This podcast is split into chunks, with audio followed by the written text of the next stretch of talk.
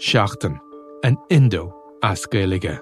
Táim i món iireachta i dhéanamh techt ar a chorp, agus súlagam amachchan seo gur féidir é a chur in uig ceart lena bhaintir féin. Scialtaí fis tuairrmaí.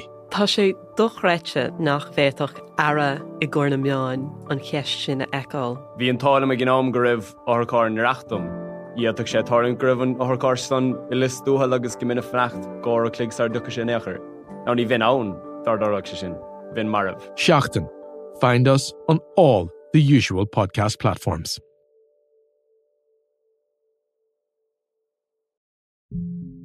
Yeah, having my head shoved into the uh, steps of the Ulster Bank in Ranelagh, cold butt of a gun put into the back of your skull. That's a moment where you go, okay, yeah, I think this one's up. How does a high flying academic become one of Ireland's most prolific bank robbers? What I would see is the most important part of this still lies open. I'm Not Here to Hurt You, a brand new series from the award winning team behind the Indo Daily. That November day, that's where it all, all begins. Out now, wherever you get your podcasts.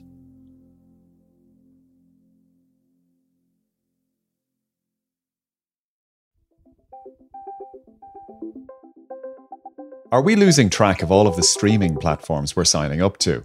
How high can your monthly bill go? Are Netflix, Spotify, Disney Plus, Amazon Prime Video, and Apple TV Plus just the beginning?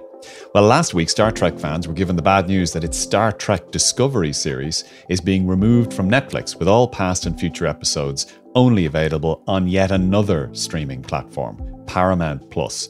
Now, are we going to just accept all of this and subscribe to yet another platform, or are we reaching overload?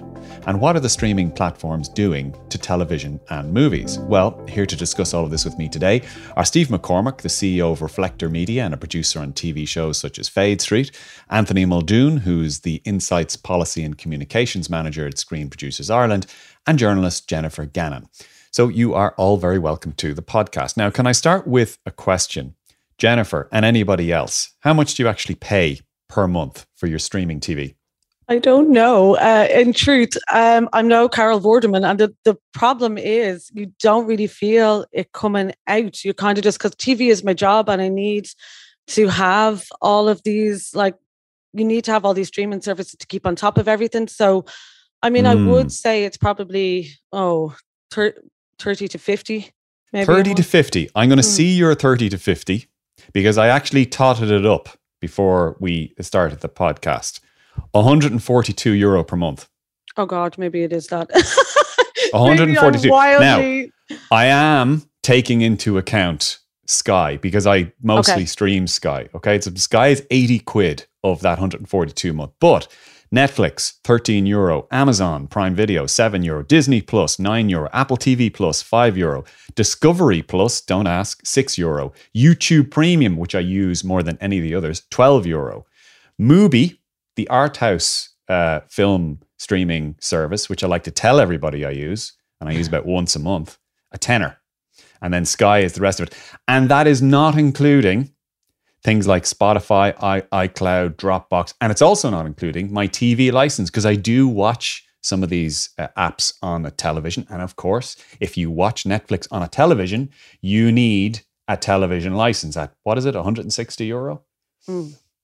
You don't need it, by the way, if you're just watching on a laptop or phone, but that's an argument for another day. Um, Anthony, how about you? it's just Netflix, Disney Plus, Amazon, and um, Now TV. Okay, what, Stephen? Yeah, I'm, I'll be similar, and I have made the final cord cutting. I got rid of Virgin Media recently, so I've no actual television cable, but I do have Netflix. You do realize that Virgin Media is a television producing company now, and they might be listening to you. Um, no, no offense, but they haven't made a lot recently, so I don't think I'll be missing much. Um, Okay, okay, fair I enough. hope they- I hope not, uh, but I probably spend about fifty quid on all the same services you have, except Mubi. Except Mubi, you know, you're you're you're not pretentious enough uh, to subscribe to that. I've, Jen- I've seen them all in the actual cinema. Say. Okay, haha, touche. Jennifer, one recent survey I was looking at said that 56% of people, over half of us, now feel overwhelmed by the sheer number of streaming services. to choose from. And we find it harder to pick something to watch. We're there swiping through the different options and spend 10 or 15 minutes. Um, are there kind of just too many services now? I mean, I think there is because what is happening is you know all the ip is being siphoned off to these individual companies. And you have not only do you have disney plus and you have your you know apple tv and, and netflix and amazon but you also have hbo max hbo wanting to own their own ip and then peacock from nbc as well. And we saw that now tv have actually taken uh, peacock as well into now tv and sky. So there's almost too much choice for people i mm. think. And the more that the networks and uh, the major uh, companies are getting involved and wanting to reclaim their own back catalogue, the more they're seeing the value in it, the more this is going to happen and the more it's going to be split up and splintered off. And the less value I think people are going to get out of it and the more confusing it's going to be for the average consumer, which is unfortunate. And the more you're going to lose that unifying unifying feeling of TV, of engagement on a mass level where everybody, mm. you know, mm. gathers around the TV and has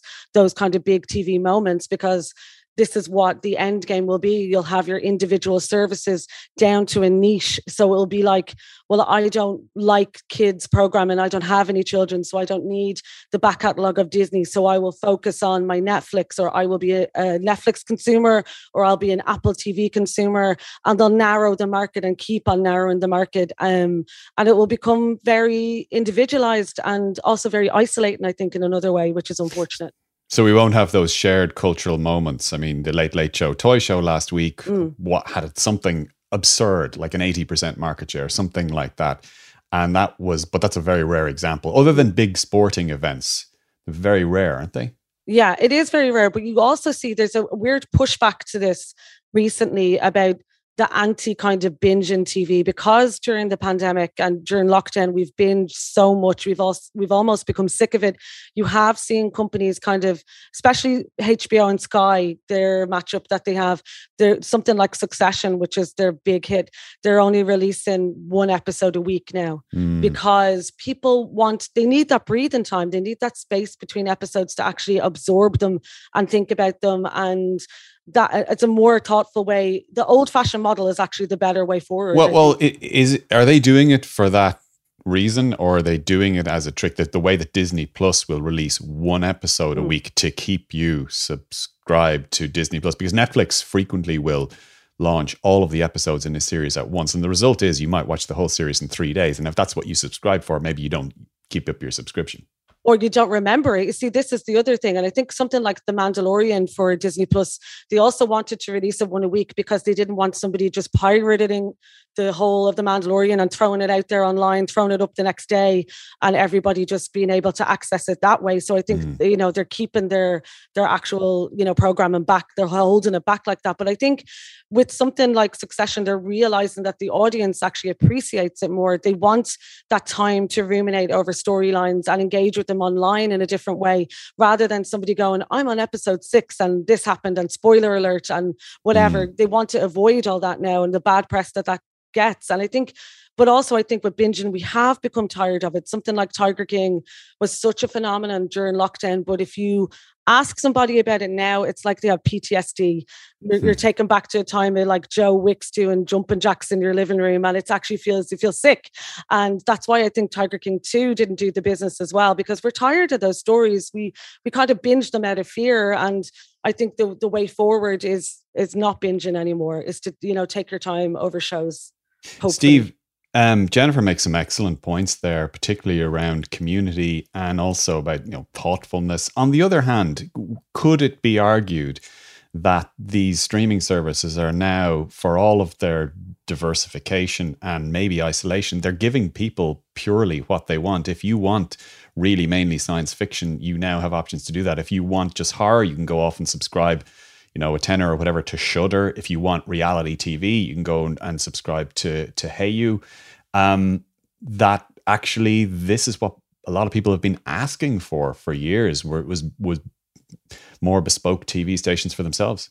Yeah, I, I, think it started with the internet and the long tail idea many years ago, and it's going to come to fruition now where you segment genre is coming together because we're seeing the first emergence of global television networks that we hadn't seen before. Mm. We had a situation used to be where a US show, network would make the show, send put it on New US network, and then distributors would sell it to different networks like RTE or Channel Four around the world. Now you see uh, it's all been sucked up into the big unit, and they're taken away from the local networks. I do also think that the drive for succession is more to do with HBO Sunday night in America. And they they do that big Sunday night TV, the Game of Thrones, Sopranos, mm. for hmm. many years if they're big Sunday night TV.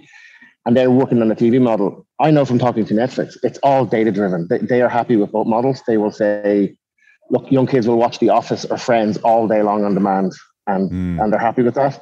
And then certain shows do well on a on a drip feed basis, but they're convinced of both models really. They want to give you, mm-hmm. they want to let you watch what you want when you want to watch it. And then for certain shows, they will then do a weekly release. And I actually, they would argue that one is not necessarily better than the other. They're just different choices, you know? Mm, yeah. I mean, and from somebody, you, you were involved in shows here like Fade Street and many others. You've founded a lot of companies in your time. You've had a very good view uh, how the industry has developed.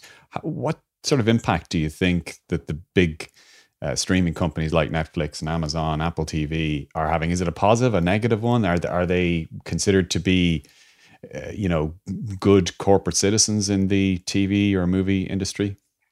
Um, good question, and I think this harkens back to when we did our very first podcast with you, Adrian. I don't think the beginning of the internet world, right? We mm. we asked the same questions. We are like, what's going to happen with the internet?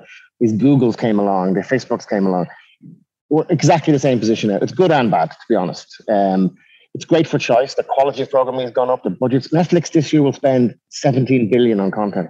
It's an amazing figure. So it's great if you're getting some of that money, right? It's fantastic if you're an actor or a producer or a director who's getting Netflix shows. But I do feel that it's going to ruin local TV around the world a little bit. It's going to remove budgets. It's going to remove viewership. Viewership removes advertising. So we're going to see problematic local viewing as these global networks take over and become the RT1 and the BBC one of the world, you know? Mm, it's a, that's a complicated discussion though, isn't it? Because there is a point at which you say, well, what do people want to watch? What should be publicly funded because we think it's, you know, culturally worth us all having, you know, as a as a baseline to watch. It's kind of an interesting discussion. Yeah, I think um, public funded TV will stay because we need local funded TV. But mm. the level of producers who can work, if the budget's reduced, the level of your option is to be international as well as local. There's going to be very little room to stay alive locally. And I yeah. do think we a lot of you just see the patterns of young people. You know, uh, they're not great at watching local linear TV, and you've mm. got to think that's a worry for the future. Well, I, I'm a huge supporter of local self, let's say Irish TV made by Irish people, funded by the Irish taxpayer. I'm a big supporter of it because I think we tell our stories and uh, we can tell them best. Mm. I think we do have to internationalize those stories to make it funding. And I think Normal People is a great first start with something like that. Mm-hmm. Anthony, you're not best impressed with the big streaming platforms, are you? Is it fair to say that? Yeah, our issue would be around IP ownership. Mm. So at the moment, if it's fantastic for a producer to get a Netflix show because they will get a big budget, but they'll also lose the IP rights to the show. So, best example is Squid Game. Mm. Uh, 24 million, South Korea. The producer spent 10 years developing the idea, selling the idea, becomes the most watched show in Netflix history and he gets no extra revenue on the back of that success. Now, when the VP of Netflix in Asia was asked at a press conference in South Korea last two weeks ago, what are you going to do for him? He said, Oh, we'll look after him. But that's not contractual. That's mm. Netflix saying we'll look after you. So it's there's no bedrock for him to take extra extra revenue he has earned as a creative and as a producer of a show to build his next show to create new content for South Korea for uh, South Korean drama. But also, as Stephen was saying there about the algorithm, look at what Netflix is doing now. Look how it's pushing its South Korean library to its fullest extent. I think the latest thing I saw was they're making a money heist in South Korea. But isn't that a good thing for a good effect from Squid Game from a South Korean point of view? From a South Korean uh, studio cast and crew, yes. From the Spanish producer that made Money Heist in Spain five years ago, less so because he'll get no revenue or she'll get no revenue from that coming forward. Mm. And what's actually really interesting is something that came out of the, and again, this is kind of political, but out of the EU Council Ministers for Media Ministers yesterday, is that the Commission is now going to start looking at IP ownership as a key plank of EU AV sector development. So they're suddenly realizing, oh, we don't want American money owning our cultural projects. We need that in Europe because if you don't have it, it's not going to be sustainable. Mm. And like one of the key things about public service media and um, I suppose linear old broad, old broadcasters like BBC, RTE, they had terms of trade with, with producers. They cemented the rights if we lose that, we are going to lose a lot, a lot more than people realize, you know?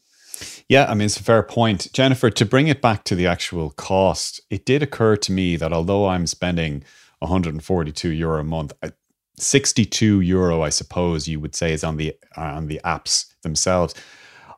I was going to the cinema before the pandemic, maybe once every six weeks. Now, if I'm going with family, that could end up turning into 30, 40, 50 quid.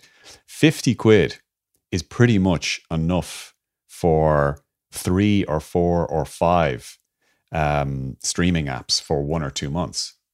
And this is where Disney Plus have it sewn up for families because you're almost, if you have a family, you're almost bullied into getting it because you have the Disney back catalogue is there, they have Marvel there. And as you said, the cinema is such a costly, you know, day out, night out for a family now that they're actually kind of turned against it. And and and that's the unfortunate the the way things are going. But also I do think just with the variety what we're saying about all the different packages and all the different streaming service there's no way that a family could sustain that like a, an average family could sustain that and your interests are being blocked off then. And as i was saying like you're you're missing out then. You you have you feel like you're missing out and you may not be able to afford all these streaming services to get all this uh, you know these tv shows that you may want to watch and that turns people to piracy it turns people mm. to you mm. know getting things ripping things from the net and you know you can't blame them because who has the money to spend on every single one of these services nobody well i mean are we talking uh, in first world terms here because you don't have to have six streaming services mm. a month i mean if you have two maybe three let's say you do have disney plus let's say you had disney plus and netflix you're going to have quite a lot of content there, aren't you? That's it. But the other thing is like you're blocking somebody off from just experiencing things like i always think there the actor jason schwartzman said he complained about spotify before because he said there should be you know or netflix he was complaining about the netflix model saying the algorithm is always like if you like this you'd love this and mm. he's like that's not the way it goes for when you're appreciating something he said i'd love if it was you like this you might hate this. And that's where taste is formed. Because if you're not exposed to many different things, you, how do you actually know what you like?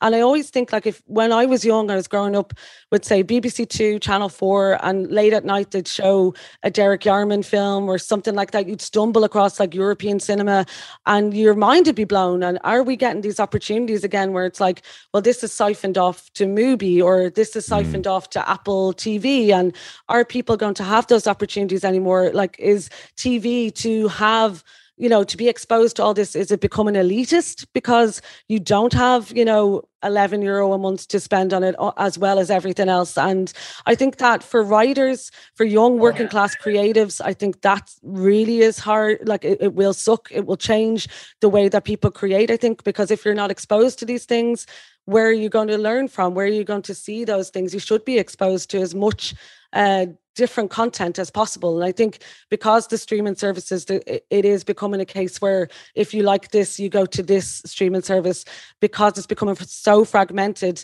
you might not have that crossover. And you might not have other things like rolling success stories like say something like gogglebox or come dine with me or four in a bed. They're just those things you turn on on a sunday and you, they're in the background. They're not something that you would necessarily pay a streaming service for. And are these shows going to be lost then completely because the streaming services won't make them? So who, who cares about them you know? Would someone taking the flip side not say that while all of those points are completely valid it it, it suggests a certain way and uh, of pushing TV and movies that is not really a pure demand led one. Yeah, I mean, like, I mean, it is true, and I think that a lot of when you see as well the arguments you feel you feel like these arguments are ridiculous when you feel some see somebody like Martin Scorsese or um, Christopher Nolan coming out and saying you know I'm I'm upset about people engaging with superhero movies or I'm I, am i am upset that people are watching my movies on a you know a phone.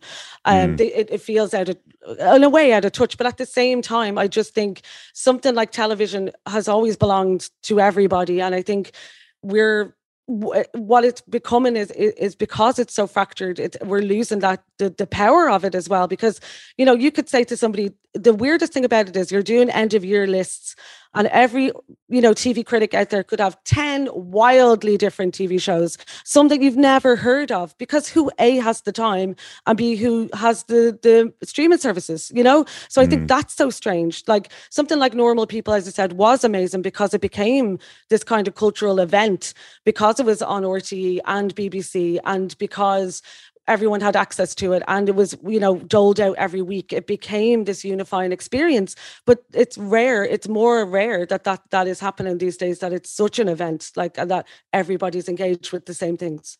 Have you heard the news the Irish Independent has a new podcast. We're not in the fairy tale business as journalists, we're in the truth business. And the question would there 20 minutes, five days a week, the Indo Daily takes you beyond the headlines and into Ireland's most talked about stories. So, 25 years on, people are absolutely fascinated again with this case. The Indo Daily podcast, available on Spotify, Apple, independent.ie, and wherever you get your podcasts.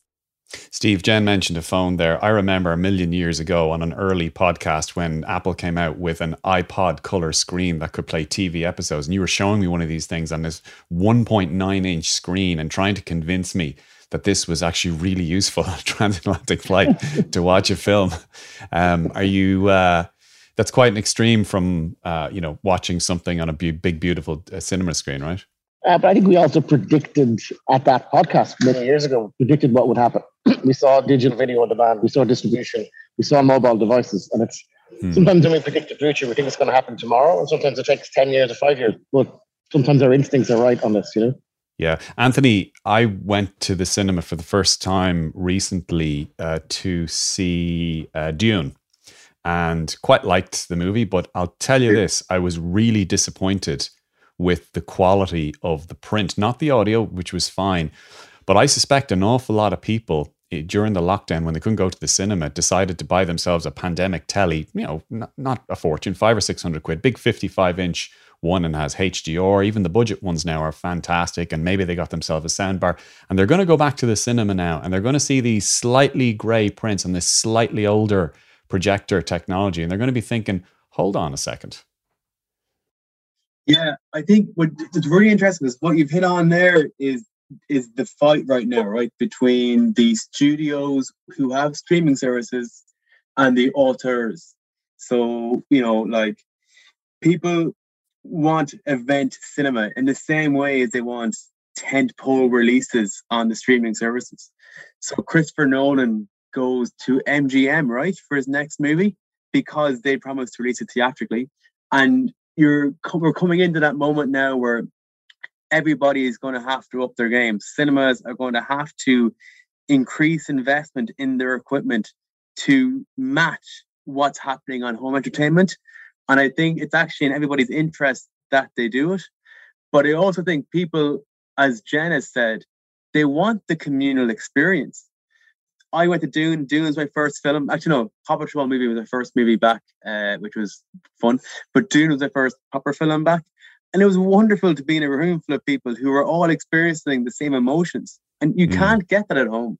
You can't get that at all. And I think like the other problem, of course, is as Jen said, access. So in Ireland, the biggest production ever was Foundation for Apple TV, led by an Irish producer in an Irish studio with Irish crew, which is an amazing example of what Irish production can do. But what's the audience on Apple TV? I have no idea. They're not transparent. Um, and we also know you can't really go in, you can't go around talking about it. So the only place to talk about it on social media, and that conversation is very different. Mm. So I think you're not saying that Apple is secretive and controlling by any chance, Shock. Not at all. I don't say that no. at all. No, no, no, because they're filming Foundation season two in Limerick, so I wouldn't say that. but there is, I think, I, I really do believe that at the end of the day, it's actually that really kind of uh, lizard brain community aspect of culture that we all are attracted to. And normal people, by the way, is an amazing example of the world having a conversation around a program that's Irish, which is the mm. best part about it. Yep, yep. Jen, just coming back to you, uh, do you think we opened this show with the idea that there is this infinitely growing number of streaming services? Do you see and you've made a very very good case as to why that's not necessarily a good thing but do you think we will go back to more communal tv events or do you think that we're just it's inevitable that we're going to be segmented more and more i think we need to um, really get behind what we see on on broadcast TV. And I think if you look at something like the production company, I think they're called World or One World, that were behind Bodyguard, they're behind Line of Duty, they're behind Show Trial that just ended on Sunday. And I think something like that that sparks conversation and it's the Sunday night, like you were saying, Stephen, about you know HBO doing their big Sunday, BBC are doing their big Sunday, and they're really cleverly trying to hook that audience in that may go to Netflix or may go to Amazon or whatever and go, look, it's right here, it's on BBC, it's out every week and it's at the same time and everybody's watching the same thing. And they're really good at doing that press and PR around it. And I think that's really important for broadcast TV is to get behind their shows and promote them in a way that makes it intriguing and exciting for viewers. And, you know, as you said at the start of the show, Adrian, nobody wants to spend 20 minutes tooling around the Netflix library trying to find something to agree on. So it's way easier if it's just a show like on BBC, like Line of Duty, that you can jump into and go, great, this is my next six Sundays covered. And I don't have to think about it because at the end of the day, we're lazy creatures. So we need that kind of put into our faces. So I'd like to see that will be the future, I think, for broadcast TV if they do that more and more and kind of play the streaming services at their own game and go, you know what, we have the quality, we have the writers, we have the production, we can still do this. I mean, they don't have the blank check that Netflix have. And the Netflix model mm. is weird because a lot of it seems to be just throw everything at the wall and see what sticks. And that's not the way you know places like the BBC or RTE can work. So you have to have what are, what are you offering then? And it's like we're offering quality, we're offering you assurance, we're offering you names that you trust and writers that you have enjoyed before. And I think that's the way it's going to go, and that's how they can even the playing fields a bit. Steve, are you expecting, in terms of shows being commissioned or ideas and projects being tossed around, are you expecting? a difference in approach, or has that happened already in terms of big networks saying no, we we're now basing this more on data, or do you, is there still a space for you know individual executives recognizing original thought and original ideas? Yeah, absolutely. And even even though Netflix can seem like a, a big monster, and even HBO Max and Disney Plus, when you meet the individuals, they're very different. They're not coming with a data. They're actually just into telling stories. They're into talent now, I do believe then that they're data driven as well. So the big ones are definitely data driven, but the individuals are creative driven. People in places like RTE wouldn't be as data driven, but I do think, and I've been saying this for a long time, that we need to invest more in Irish creatives because if you look at normal people, Irish novel, Irish producers, but the BBC kind of led the funding, and then uh, Hulu came in and RTE came in for the end bit. I totally believe we should be funding more creatives at the beginning of the process. And Irish people love Irish stories, and also we've proven they can sell them. Like Conversation with Friends is the next in that series, filming up in Belfast, I think. And um, but I, I kind of want to see more of that. I want to see driven from RTE's budgets and creative budgets here, rather than coming in at the end for a little license. Yeah. Mm, yeah, uh, Anthony, I presume you'd agree with that, would you? Oh, absolutely. I think it is one of the challenges that I think every broadcaster faces is that the online media services have upped the budgets to such an extent you cannot do solo productions anymore. You need to do co-productions. And if you look, for instance, at RTE's uh, latest production, Kin by mm. Metropolitan, they have four or five international co-producers on that because it's the only way to get the money. But of course, the other problem is an underinvestment in um, Irish independent productions by RTÉ, who in 2008 were spending nearly 80 million a year on Irish stories and now have spent 40 for the last 11 years. And well, I mean, that's a function of, you know, advertising falling, license yeah. fee falling. To a degree, it is, but it's also choices internally. And we would just love to see A or T spend more, more money on the creative side, but B, the content levy, this wonderful the possibilities that the new European uh, content levy gives to Irish creatives. Like we, if we were to bring in a four percent levy in all online media services revenue in Ireland, we could get between fifteen and twenty million a year. Is that not a bit Irish of a sad way, though, to think about a core way of funding the industry? But it won't be a core; it'd be a secondary fund in yeah. the same way the Sound and Vision Fund is a secondary fund.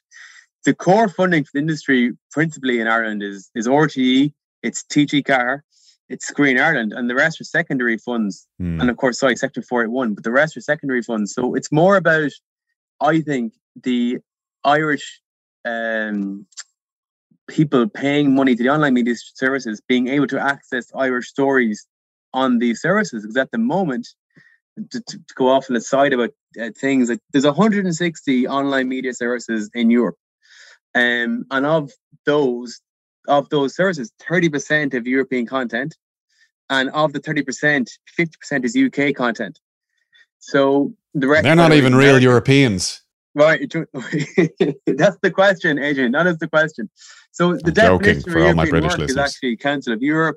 But if we were to remove the UK from that equation, it would open up this massive space for English language Irish content, which is an amazing goal to have but we need the money to, to pay for that. And a content levy is part of that um, is part of that ambition.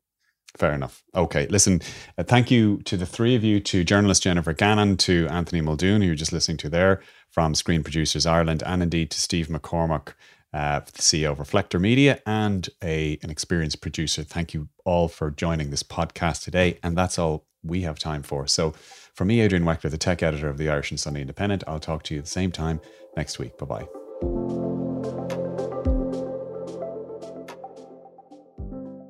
Have you heard the news? The Irish Independent has a new podcast. Thousands of people who work in the events industry are making more noise than ever. But are they being listened to? 20 minutes, five days a week. The Indo Daily takes you beyond the headlines and into Ireland's most talked about stories. Two gangs, 18 people killed, families torn apart. The Indo Daily podcast, available on Spotify, Apple, independent.ie, and wherever you get your podcasts.